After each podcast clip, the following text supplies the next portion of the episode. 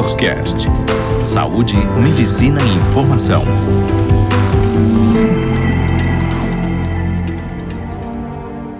Olá a todos, sou a doutora Viviane Vendramini, da Clínica Dones, especialista em reprodução humana. Vamos falar um pouquinho hoje como impacta os medicamentos e os vícios, né, ou seja, álcool, seja o tabagismo, na nossa fertilidade. Reprodução humana. O consumo de medicamentos, ou vício, ou álcool, ou mesmo o tabagismo, ele influencia negativamente realmente na fertilidade, pois tem os seus efeitos colaterais. Vou citar alguns exemplos, porque no nosso dia a dia estamos muito acostumados a tomar medicamentos, seja para dor de cabeça, seja para pressão, a prevalência aumentou muito o diagnóstico, tanto de pressão alta, tanto de diabetes, hipercolesterolismo, aumento do colesterol. Aumentou muito na sociedade, principalmente pela mudança de estilo de vida, sedentarismo, obesidade. Então, vou falar um pouquinho de alguns medicamentos que podem estar realmente influenciando na vida da fertilidade do casal, tanto do homem como da mulher.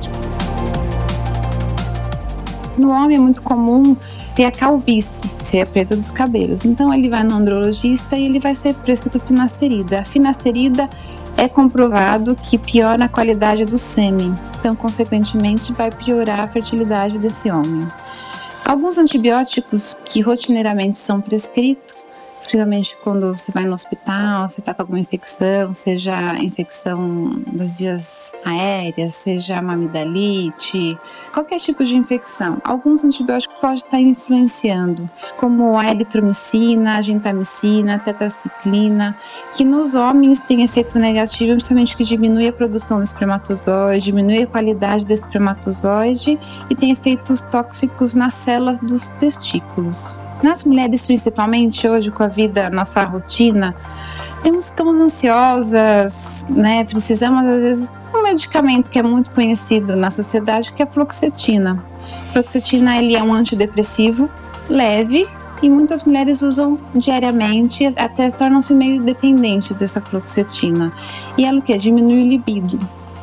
Então, nas mulheres, o efeito maior seria a diminuição de libido, então, consequentemente, o interesse sexual vai interferir né, nessa mulher e no período fértil, tudo, ela não vai estar disposta a ter relação com o marido. E no homem também pode interferir, não só as mulheres, o estresse também está na vida desses homens, né? Vocês homens.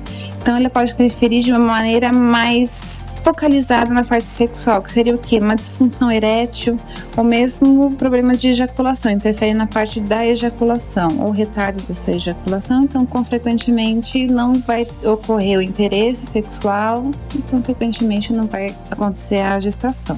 Como eu falei, a parte de colesterol né, vem aumentando, alguns redutores de colesterol também pode estar tá influenciando e principalmente na parte de pressão alta, pode estar influenciando são os bloqueadores de canal de cálcio que são rotineiramente prescritos. Uma ação mais direta também que seria pessoas que têm diagnóstico de câncer, têm que fazer quimioterapia e radioterapia, e essas são ações diretas no tecidos reprodutivos que pode estar interferindo futuramente tanto na produção como na qualidade. Então, pessoas que realmente têm diagnóstico, o médico deve falar, aqui eu estou dando a orientação para vocês também, que tem diagnóstico, tem que fazer radioterapia, quimioterapia, tem que pensar nessa parte da fertilidade que esteja no futuro, de repente, naquele momento. Então, uma mulher, de repente, congelar óvulos e no homem congelar espermatozoide é importante para manter a fertilidade no futuro.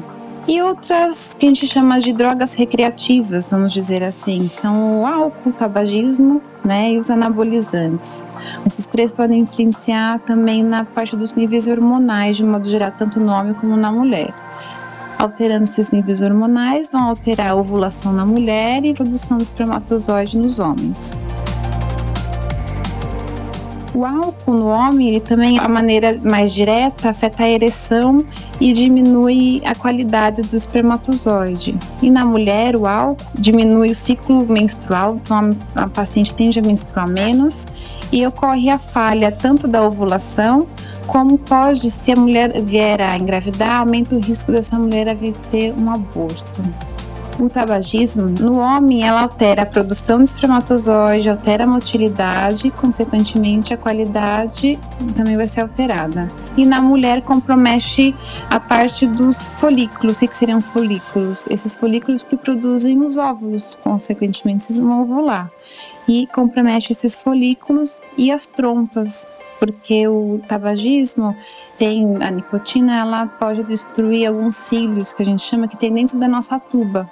E esses cílios destruídos não consegue fazer com que tanto o óvulo como o embrião, se, né, se virar embrião, eles consigam chegar até a área para desenvolver que é o útero, que é a cavidade uterina. E os anabolizantes, como já é bem conhecido, afeta bastante, principalmente porque bloqueia nos homens, principalmente, vai ter o bloqueio da produção do espermatozoide. Aqui eu citei alguns remédios, algumas drogas da nossa rotina que são prescritos, que tomamos às vezes sem ter esse conhecimento, mas nos casais inférteis temos que pensar principalmente no dia a dia qual que é a nossa rotina com relação aos medicamentos, tentar diminuir, então, se você tem colesterol alto, você tem pressão alta, quer diminuir esses medicamentos, hoje tem alternativas, muda seu estilo de vida, vai no médico, vê se está fazendo tudo correto, se consegue modificar esses medicamentos.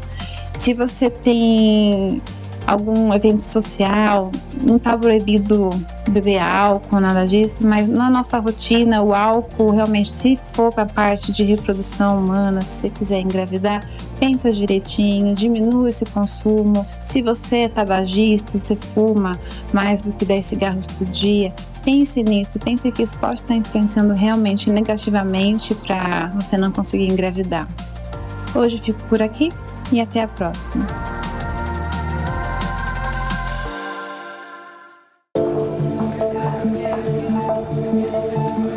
Você ouviu Doctors Cast, o primeiro portal de saúde e medicina em podcast.